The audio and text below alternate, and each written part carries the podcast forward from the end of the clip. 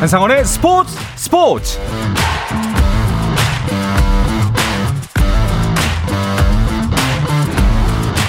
스포츠가 있는 저녁 어떠신가요? 아나운서 한상원입니다. 오늘 하루 이슈들을 살펴보는 스포츠 타임라인으로 출발합니다.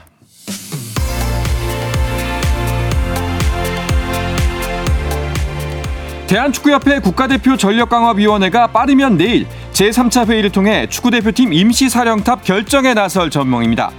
축구협회는 전력강화위원회 회의가 내일 오후 2시부터 축구회관에서 열린다며 회의가 끝나고 결과물이 나와서 발표가 가능하게 되면 브리핑에 나설 예정이라고 밝혔습니다. 축구대표팀 사령탑 후보 1순위로 거론되어 온 홍명보 울산 HD 감독이 K리그 2024 개막 미디어데이에 참석해 내 의지와 상관없이 언론에 차기 대표팀 사령탑 후보로 나왔고 이름이 자꾸 거론돼 불편했다며 선을 그었습니다. 한편 광주 FC의 이정효 감독은 팀의 기본적인 철학에 맞는 감독을 데려오는 게 맞다며 그냥 뽑아놓고 알아서 해달라는 식은 아니라고 본다고 소신 발언을 해 눈길을 모았습니다. 잉글랜드 프리미어리그 울버햄튼의 황희찬이 셰필드와의 홈 경기에 최전방 공격수로 선발 출전해 공격에 활기를 불어넣었지만 공격 포인트를 올리지 못하고 후반 40분 교체됐습니다. 팀은 1대 0으로 승리하며 8위로 올라섰습니다. 덴마크 프로축구 미트빌란에서 활약하는 조규성과 이한범은 모두 득점에 성공하며 팀의 3대2 승리를 이끌었고 프랑스 파리 생제르맹의 이강인은 렌과의 경기에 리그 두 경기 연속 선발 출전했지만 부진 끝에 전반 45분 만에 교체됐습니다. 경기는 생제르맹이 극적으로 1대1 무승부를 거뒀습니다. 프로야구 개막전 선발로 예고된 한화의 류현진이 스프링 캠프에서 두 번째 불펜 투구로 몸 상태를 끌어올렸습니다. 류현진은 삼성과의 연습 경기를 앞두고 따로 불펜 투구를 했고 모두 60개의 공을 던졌는데요. 류현진의 불펜 투구를 동갑내기 친구인 포수 이재원이 받아 눈길을 끌었습니다. 류현진 선수 소식은 잠시 후에 자세하게 전해드리겠습니다. 본격적인 생존 경쟁에 돌입한 최지만이 미국 프로야구 메이저리그 뉴욕 메츠 유니폼을 입고 올해 첫 시범 경기에 나섰습니다. 휴스턴 애스트로스전에서 3번 타자 1루수로 나선 최지만은 2타수 무안타 1볼넷을 기록했습니다. 경비원 일을 하면서 미국 프로골프 PGA 투어 챔피언을 꿈꿨던 미국의 제이크 냅이 아홉 번째 도전 만에 PGA 투어 정상에 올랐습니다. 넵은 PGA 투어 멕시코 오픈에서 최종 합계 19언더파를 기록해 핀란드의 사미 발리마키를 두 타차로 제치며 생애 첫 우승의 감격을 누렸습니다.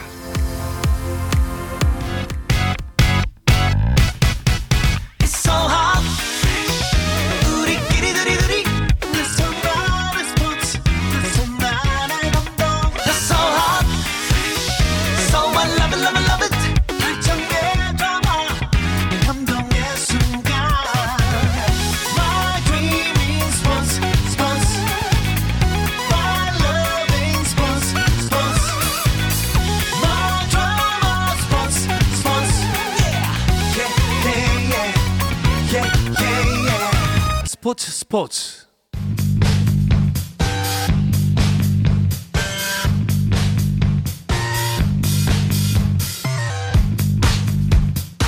귀에 쏙쏙 박히는 야구 이야기 스트라이크 존 시작하겠습니다. 문화일보 정세영 기자 먼저 인사 나누겠습니다. 어서 오십시오. 안녕하십니까. 반갑습니다. 자 그리고 매달 마지막 월요일에는 이분이 오십니다. 새해를 맞이해서 스트라이크 존에 합류하셨죠.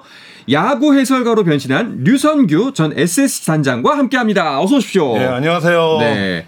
류 단장님 지난주에 첫 방송 하시잖아요. 지난 시간이죠. 지난 주가 아니라 주변 반응이 어떻던가요? 어, 이 방송에 나오는 이제 이혜진 기자님 네. 말씀으로는 처음에는 그러니까 무지하게 떨다가 나중에 입이 풀렸다고 하시더라고요. 네. 네. 다른 분들도 비슷한 반응이었어요. 근데 아니에요. 사실 처음 방송 라디오 방송 이제 처음 오신 거 치고는 굉장히 잘하셨다고 생각합니다. 어, 감사합니다. 예, 부담을 안 가셔도 될 네. 것 같아요. 네. 자, 오늘도 역시 류 단장님께서 새로운 시선으로 보는 야구계 소식 기대해 보도록 하겠습니다. 그런데 어 이게 뭐 나비 효과라고 봐야 될까요? 류 단장님이 우리 방송에 합류하고 나서 계속 달마다 빅 이슈들이 터지고 있습니다. 그렇죠? 그렇습니다. 지난달에는 김종국 감, 전 기아 감독의 뒷돈 수수 파문으로 교체 네. 이슈가 있었고요. 어, 이번 달은 며칠 전 유현진 선수가 전격 하나 복귀를 선언하면서 지금 야구계를 음. 뜨겁게 달구고 있습니다. 유현진 선수는 지난 22일 어, 하나와 계약했는데요. 계약금이 8년 아, 계약 총 아, 계약 기간이 8년이고 계약 총액 170억 원의 거액에 사인을 했습니다. 유현진 선수는 22일 계약 후 23일 곧바로 오키나와에 넘어갔고요. 어, 그날 바로 불펜 피칭을 했는데 오. 약 80%의 힘으로 공을 던졌는데 주변에서는 아트 피칭이다. 대단하다. 유현진은 유현진이다. 이런 찬사가 쏟아지고 있습니다. 이야. 사실 뭐 많은 분들의 예측이 아마 계약 조건 때문에 그렇지 MLB에 남지 않을까 메이저리그에 남지 않을까 싶었는데 류현 선수가 진짜 전격으로 복귀 전격적으로 복귀를 했습니다. 이 선수가 복귀하기까지 손혁 단장이 얼마나 공을 들였을지 또 거기서 어떤 일들이 벌어졌을지 아마도 류 단장님은 조금은 예측이 가능하지 않을까 싶어요. 사실 이게 작년 1년 내내 손혁 단장이 이제 유현진 선수를 만나러 미국을 왔다 갔다 했다는 얘기들이 야구계에서 파다하게 돌았었거든요. 사실 시즌 중임에도 불구하고 단장이 미국에 있는 선수의 공을 들인 건데요. 저도 2022년에 김광현 선수 영입을 위해 2021년부터 물밑에서 공을 들였기 때문에 아. 그 입장을 충분히 이해하고 있습니다. 사실 저희도 김광현 선수한테 SSG 와서 편하게 야구하자 하고 그러니까 설득을 많이 했거든요. 하나도 유현진 선수한테 그렇게 접근했을 것 같습니다. 아, 이제 고향으로 올 때가 되지 않았나. 타지 네. 생활을 접고 마음 편한 곳으로 와라.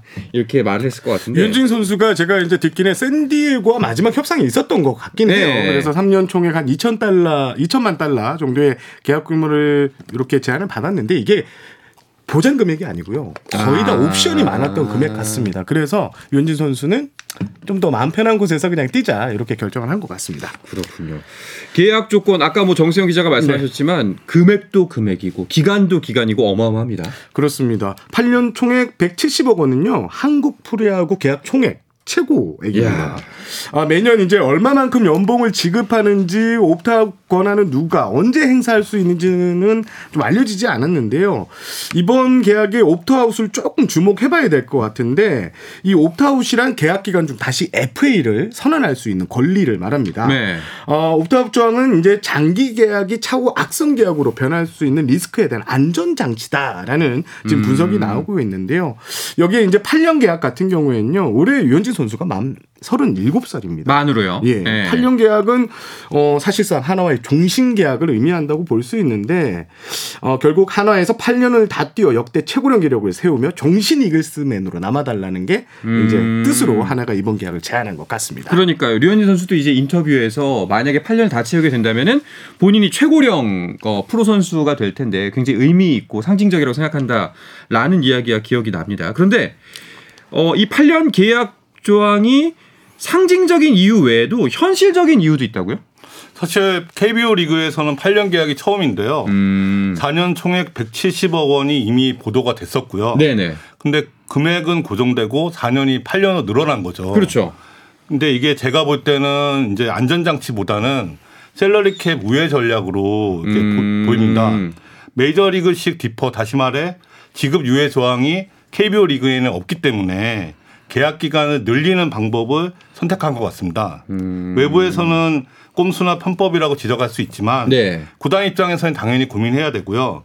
매년 200억 원 이상 적자를 기록하는 국내 구단으로서는 셀러리캡 제재금을 받는 것에 대한 부담이 외부에서 보는 것보다 상당히 크거든요. 어. 그러면 일단은 그 용어부터 좀 짚고 넘어가면은 셀러리 캡이라고 하면은 전체적으로 구단에서 연봉으로 지급할 수 있는 금액을 정해놨다는 거잖아요. 그렇습니다. 선수단 연봉 총 합의 기준을 정해놓고 이를 위반하면 벌칙을 무는 것을 말합니다. 네. 어, 처음 위반하면 뭐 초과분의 50%가 제재금으로 부과되고요. 2회 연속 위반하면 초과금의 100% 여기에 1라운드 신인 지명권이 9계단 밀리는 그리고 어. 3회 연속 넘게 되면 초과금의 100% 제재금 부과에 1라운드 신인 순위가 더 밀리는 이런 이제 벌칙이 주어지는데요. 조금만 더 들어가면요. 이 KBO 리그는 2023 시즌부터 샐러리 캡을 적용하고 있는데 이 샐러리 캡은 두 시즌에 두 시즌에 걸친 10개 구단 상위 40인의 연봉 총액 평균의 120% 제한선을 적용하는데요.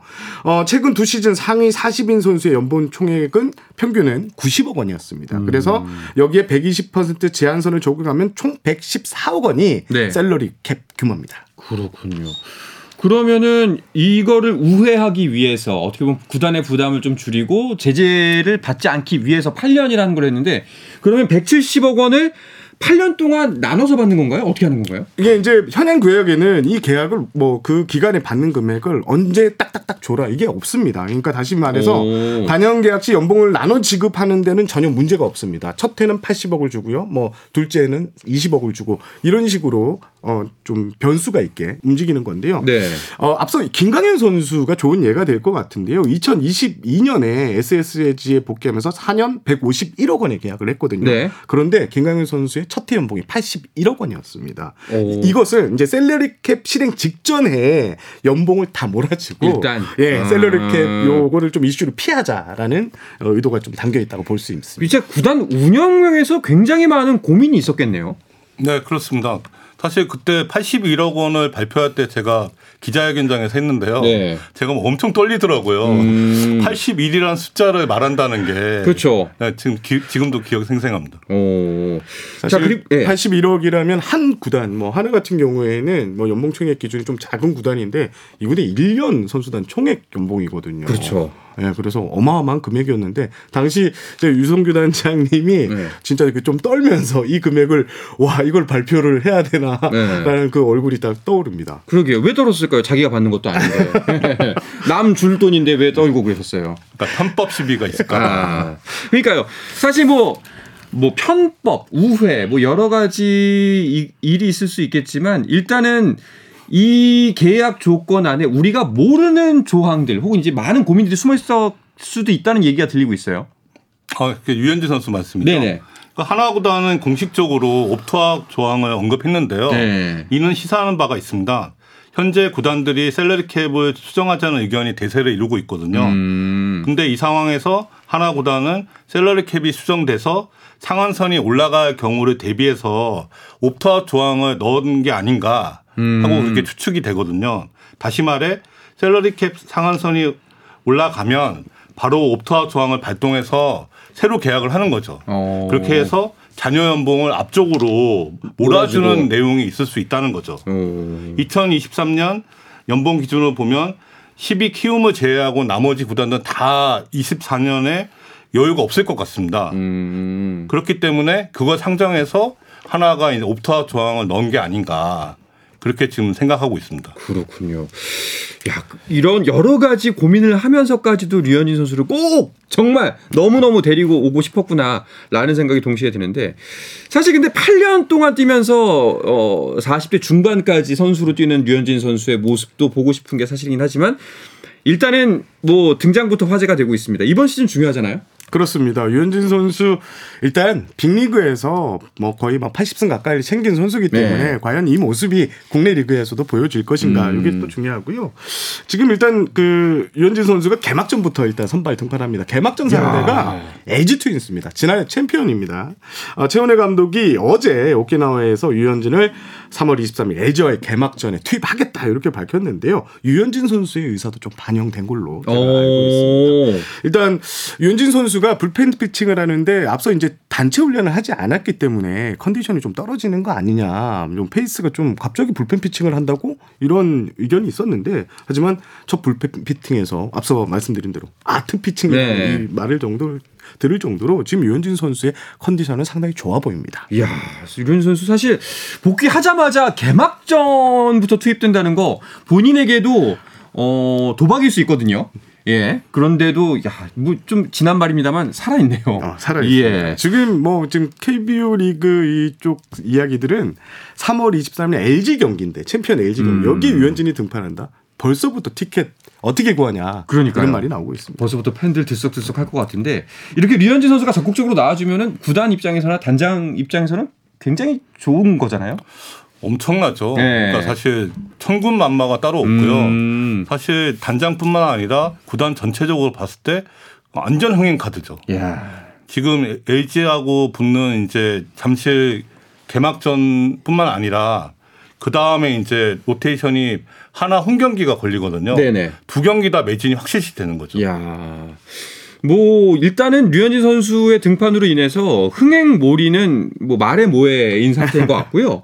그리고 사실 류현진 선수가 복귀함으로써 하나가 이렇게 애타게 기다렸던 이유 팀 전체에 끼치는 영향이 굉장히 클 것이다 라는 예측 때문이었잖아요. 이 타구단 감독들이 난리가 났습니다. 음. 이제 제가 지난주 이제 애리조나에 있었는데 아, 영경혁 감독이 자기가 목표했던 승수에서 마이너스 2승을 빼겠다. 네. 여기에 하나는 강력한 4강 후보가 됐다. 이런 평가를 했고요. 영경혁 감독뿐만 아니라 뭐 김태훈 감독, 그다음에 이강철 감독 등도 하나가 유현진 선수가 합류하면서 4인 선발 로테이션이 완성됐다. KBO 리그에서는 4인 선발이 완성된 팀은 무조건 가을 야구를 간다. 그래서 한화의 전력이 상당히 업그레이드 됐다는 칭찬이 자자합니다.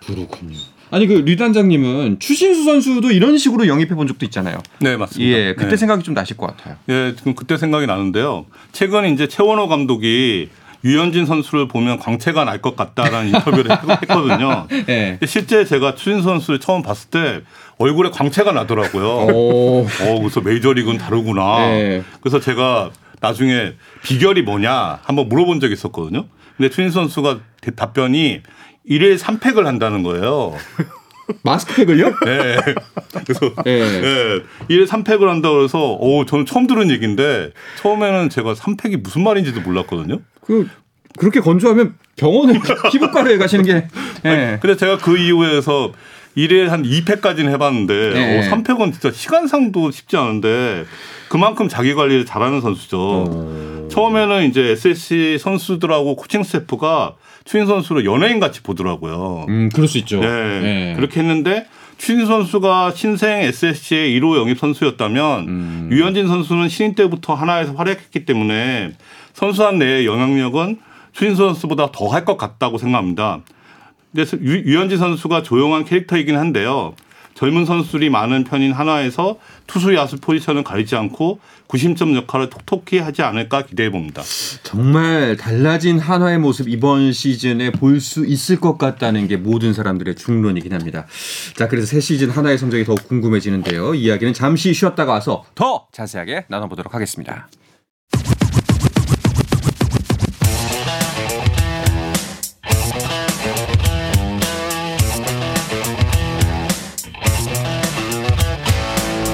짜릿함이 살아있는 시간 한상원의 스포츠 스포츠 야구계 이슈부터 논란까지 정확하게 짚어드립니다. 귀에 쏙쏙 박히는 야구 이야기 스트라이크 존. 야구 해설가로 변신한 류선규 전 프로야구 단장 문화일보 정세영 기자와 함께하고 있습니다. 정세영 기자는 미국 다녀오셨죠? 네. 이번에 그 미국 캠프지에서도 류현진 선수 들어온다 했을 때 오 그 쪽 뭐 상대 팀입니다만 네. 들썩들썩 했겠는데요? 뭐 염경엽 감독 반응은 앞서 네. 말씀드렸고요. 오지환 선수 LG 주장이죠. 그 최은성 선수와 유현진 선수가 오날 만에 할때 음. 통화를 했대요. 근데 최은성 선수는 우리 팀의 전력에 큰 플러스가 올 것 같다라고 얘기하니까 오지환 선수가 그랬다고요. 그래봤자 유현진 선배 오는 거 아니냐. 네. 올해도 그래봤자. 어, 오. 올해도 네. 우리가 이긴다. 네. 이렇게 얘기했다는 걸 에피소드로 좀 전달했고요. 우리 캠프뿐만 아니라 제가 메이저리그에서 뛰는 코리안 빅리거들 캠프도 좀 취재를 했는데 유현진의 한국행이 최대 이슈였습니다. 이종우 선수 같은 경우에는 빅리그에서 꼭 붙어보고 싶었는데 어, 좀 아쉽다. 그래도 한국 가서 잘하기를 응원한다. 네. 이렇게 했고요. 김한성 선수도 유현진 선수가 한국에 간다는 소식을 들었는데 정말 좋은 뉴스다. 한국에서 좋은 모습을 보여달라. 이런 덕담을 건네기도 했습니다. 그렇군요. LG 캠프 다녀오셨는데 그 현지 분위기는 어떻던가요? 아, LG 좋습니다. 오. 아, 좋고요. LG는 뭐 야수진 같은 경우에는 김민성 선수가 빠졌지만 지난해 못지않은 탄탄한 전력을 자랑했고요. 투수진에는 뭐 고우석 선수가 빠지면서 마무리에 공백이 생겼는데 유영찬 선수의 불펜 피칭을 봤는데 헉 소리가 날 정도로 오. 공이 묵직했습니다. 네. 주변에서도 유영찬 선수 보고 정말 준비를 잘했다. 예, 칭찬이 좀 많았습니다. 올해 LG는 이제 좀 테마를 좀 바꿔서 고우석 선수가 이제 메이저리그 가면서 불펜에 또 한덕주 선수도 부상이잖아요. 전반기에 등판이 힘든 상황인데 그래서 LG 선발 투수들이요 선발 야구로 올해는 우승하고 싶다 이런 음. 어, 의사를 드러냈는데요. 사실 이제 LG 우승 키는 저는 외국인 선수 엔스 일선발로 낙점이 됐는데요. 이 선수가 지고 있다고 보는 데요. 네. 마침 제가 애리조나 도착했을 때 이 엔스 선수의 캠프 첫 라이브 피칭이 있었어요. 어, 아직 몸이 완벽하지 않은데 149km가 계속 찍히고요. 오. 사실 뭐 취재진, 뭐 감독 다 보고 있으면 좀 긴장이 될 법한데. 그쵸, 그쵸. 어, 좀 자기 공을 빡빡 꽂더라고요. 음. 오지환 선수 같은 평, 오지환 선수가 이제 상대를 해봤는데 체인지업 좋고 커브는 국내에서 이거 제대로 공략한 타자 없다. 어. 이렇게 어, 장담을 하기도 했습니다. 그렇군요. 알겠습니다. 자, 이 개막전 이런 LG와 류현진의 한화가 맞붙게 됐습니다. 자, 이제 한화는 그 류현진 선수의 복귀로 인해서 마치 이건 외국인 투수 3명을 갖고 게임 시작하는 거나 마찬가지다라는 이야기를 하는데 많은 분들이 궁금한 건 이겁니다. 사실상 한화 그렇다면 과연 늘 지금 한화 팬들이 관중석에서 목탁을 두드리며 연부를 매는 게 밈이 될 정도로 좀 답답한 경기력 많이 보여줬었는데 이번 시즌 한화는 과연 순위를 몇 계단까지 끌어올릴 수 있다고 생각하세요? 제가 듣기로는 이제 충청도가 들썩들썩 한다고 하더라고요. 전체가요? 네. 네. 근데 김태균 KBSN 해설위원은 네. 하나가 우승에 도, 도전해야 된다고 평가했던데요. 음. 우승까지는 모르겠고요. 네. 5강은 반드시 들어야 될 상황은 맞을 것 같습니다. 아. 하나는 이제 외국인 투수 두 명과 류현진, 문동주라는 두 명의 확실한 선발을 보유하고 있어서 네. 5강은 기본이라고 쳐줄 수 있을 것 같, 같거든요. 다만 류현진 선수가 2022년 6월에 두 번째 이제 토미 전수를 해갖고 그랬었죠. 최근 예. 2년 이닝 수가 적었습니다. 여기에 30대 후반의 나이가 음. 에이징 커브와 맞물릴 우려가 변수로 작용할 수도 있습니다. 한창 전성기처럼 180이닝 이상을 기대하기는 어려울 것 같고요. 음. 최원호 감독 기대대로 올 시즌 150에서 160 이닝 정도 던져주면 최선 같습니다. 그렇군요. 그렇습니다. 확실히 류, 류현진 선수가 최정상, 그 전성기 때의 기량은 아닌 건 확실하거든요. 네. 아마 이 부분도 좀 도전이 되지 않을까 싶은데 정세영 기자는 이번 시즌 하나 어떻게 보세요? 일단 KBO 리그는 네. 어, 다른 감독들이 말하는 것처럼 선발 투수 4명이 있으면 무조건 가을 야구로 가는 전력이 많고요. 여기에 어, 하나 같은 경우는 올겨울에 안치홍 선수를 또 영입을 했어요. 안치홍 선수는 3할 타율에 뭐 두 자릿수 홈런 이상 가능한 타자고요. 또 2차 드래프트에서는 SSG에서 우승 경험이 많았던 김강민 선수를 데려오면서 더가웃의 중심을 잡아줄 수 있는 선수까지 네. 영입을 했거든요. 올겨울 하나의 전력 보강이 유영진 선수로 한 점정을 찍었다고 치면 하나는 올해 충분히 4강을 넘어서 그 이상도 도전해 볼 수 있다라는 게 제 판단입니다. 그렇다면은 요 질문은 좀 짓궂을 수도 있는데 두 분께서 만약에 류현진 선수 안 왔으면 이번 시즌 하나 몇 위 할 것 같으세요? 저는 사실 5강에는 도전해 볼 수 있는 전력이었겠지만 예. 쉽지는 않았을 것 같습니다. 어, 정세영 기자는요? 저는 냉정하게 네. 한 6, 7위 6, 7위? 정도로 봤습니다. 예. 야, 안치홍 선수, 김강민 선수가 왔는데도 쉽진 않군요. 선발에 좀 예. 부담이 아마 들 수밖에 없어요. 문동주 선수가 아무리 성장했다 해도 유현진 선수가 있는 상황에서 문동주와 그냥 아, 그쵸. 문동주 선수가 혼자 있는 거는 좀 차이가 오. 크거든요. 그 차이를 봤습니다. 야 정말 이렇게 류현진 선수가 KBO 리그의 판도 자체를 바꿀 수가 있을 수 있는 상황인데요. 자 두 분과 함께 그럼 이번에는 하나를 포함해서 전체 2024 시즌의 KBO를 한번 예측해 볼까 합니다. 어 일단은 류 선생님 이번 시즌 뭐 쭉 판도를 큰 그림에서 본다면 어떻게 진행될 거라고 보세요? LG, KT, 기아가 3강이고요. 어. 중위권은 대운전 예상이 됩니다. 네. 작년 5강 팀인 SSC, NC, 두산에다 김태형 감독이 롯데와 네. 유현진 선수의 하나가 경쟁할 것 같습니다. 음. 2015년 현재 이제 19단 체제가 만들어진 이- 이래로 매년 5강 팀이 한두 팀이 바뀌었거든요. 그동안 이제 세 팀이 바뀐 적은 없었는데요. 네. 작년 5강 팀 가운데 LG, KT만 안정권이고 음. 나머지 세, 세 팀은 바뀔 수도 있는 상황인 거죠. 이럴 경우에 사상 처음으로 작년 대비 세 개 팀이 5강에 새로 진입할 수도 있습니다. 음. 3강 후보인 기아도 안정권일 수 있고요. 여기에 롯데와 하나가 5강에 들어가면 이 팀들이 팬덤이 강한 팀들이잖아요. 그렇죠. 리그 흥행이 폭발적일 수도 있을 것 같습니다. 음, 야 SSG를 3강에 안 놓은 것도 좀 의외입니다. 뭐 서운하게 나오셨어요? 아니요. 나올 때. 알겠습니다. 정세영 기자 어떻게 보세요? 어, 저는 3강, 삼강? 어, KT, LG, 기아 네, 어, 1중상을 하나로 잡습니다. 그리고 음. 4중 이약인데 이약은 삼성과 키움. 이 음. 이제 이약으로 좀 평가됐는데 어, 유 단장님 말씀해주신 대로 저 거의 다 의견에 동의를 하는데요. 어, LG 오지환 선수가 이런 말을 하더라고요. 두산의 전력이 만만치 않을 것 같다. 올 시즌. 음. 이야기를 했어요. 두산의 선발진도 좀 탄탄하고 여기에 이승엽 감독이 1년 차에 좀 아쉬운 부분이 있었는데 확실히 좀 달라지는 모습이 있을 것 같다. 그리고 잠실의 라이벌이니까 두산이 잘했으면 좀 좋겠다. 이런 얘기도 좀 했던 게 눈, 눈길을 끌었습니다. 그러고 보니 이번 그 오프 시즌에 좀 뉴- 두산 소식이 좀 뜸한 건 사실이었습니다. 그렇습니다. 아마도 굉장히 좀 내부에서 칼을 갈고 있지 않을까 갑자기 불현듯 그런 생각이 드네요. 선수들도 류현진 선수 복귀를 어떻게 바라보고 있는지 궁금한데요. 맞대결을 굉장히 기대하고 있을 것 같아요. 일단 기아의 나성범 선수가 TV에서 봤던 선배하고 네. 언젠가는 만날 것이라고 음. 생각했는데 승부의 세계는 냉정하니까 좋은 승부를 할 수 있도록 진짜 준비 잘하겠다 이런 얘기를 했고요. 어, 투수 쪽 반응에는 삼성 투수 원태인 선수의 반응이 좀 눈길을 끌었는데요. 빅리그에서 평균 자책점 1위까지 차지한 대단한 선배와 같은 경기에 뛸 수 있는 것 자체로 영광이다. 그래도 음. 만나면 꼭 이기고 싶다. 이런 각오를 드러냈습니다. 그 류성규 단장님 보시기에는 어떤 대결이 딱 봤을 때 아 이거 진짜 재밌겠다 싶은 게 있나요? 당연히 이제 유현진 선수하고 김광현 선수 선발 맞대결. 아, 그렇죠. 예, 네. 과거 이 두 선수가 전성기 때 네. 한번 만날 뻔 했는데 그 선발 예고 됐었거든요. 음. 근데 비가 와서 취소된 적이 있었어요. 근데 전성기 때는 못했지만 이제라도 선발 맞대결을 하면 무지하게 재밌을 것 같습니다. 아마 하늘이 허락하지 않았던 경기였는데 이번 시즌에 과연 이 두 사람의 커리어 찰대로 찬 커리어 안에서 만날 수가 있을지 정말 기대가 될 것 같습니다. 자 그리고 류현진 선수가 이 얘기도 했어요.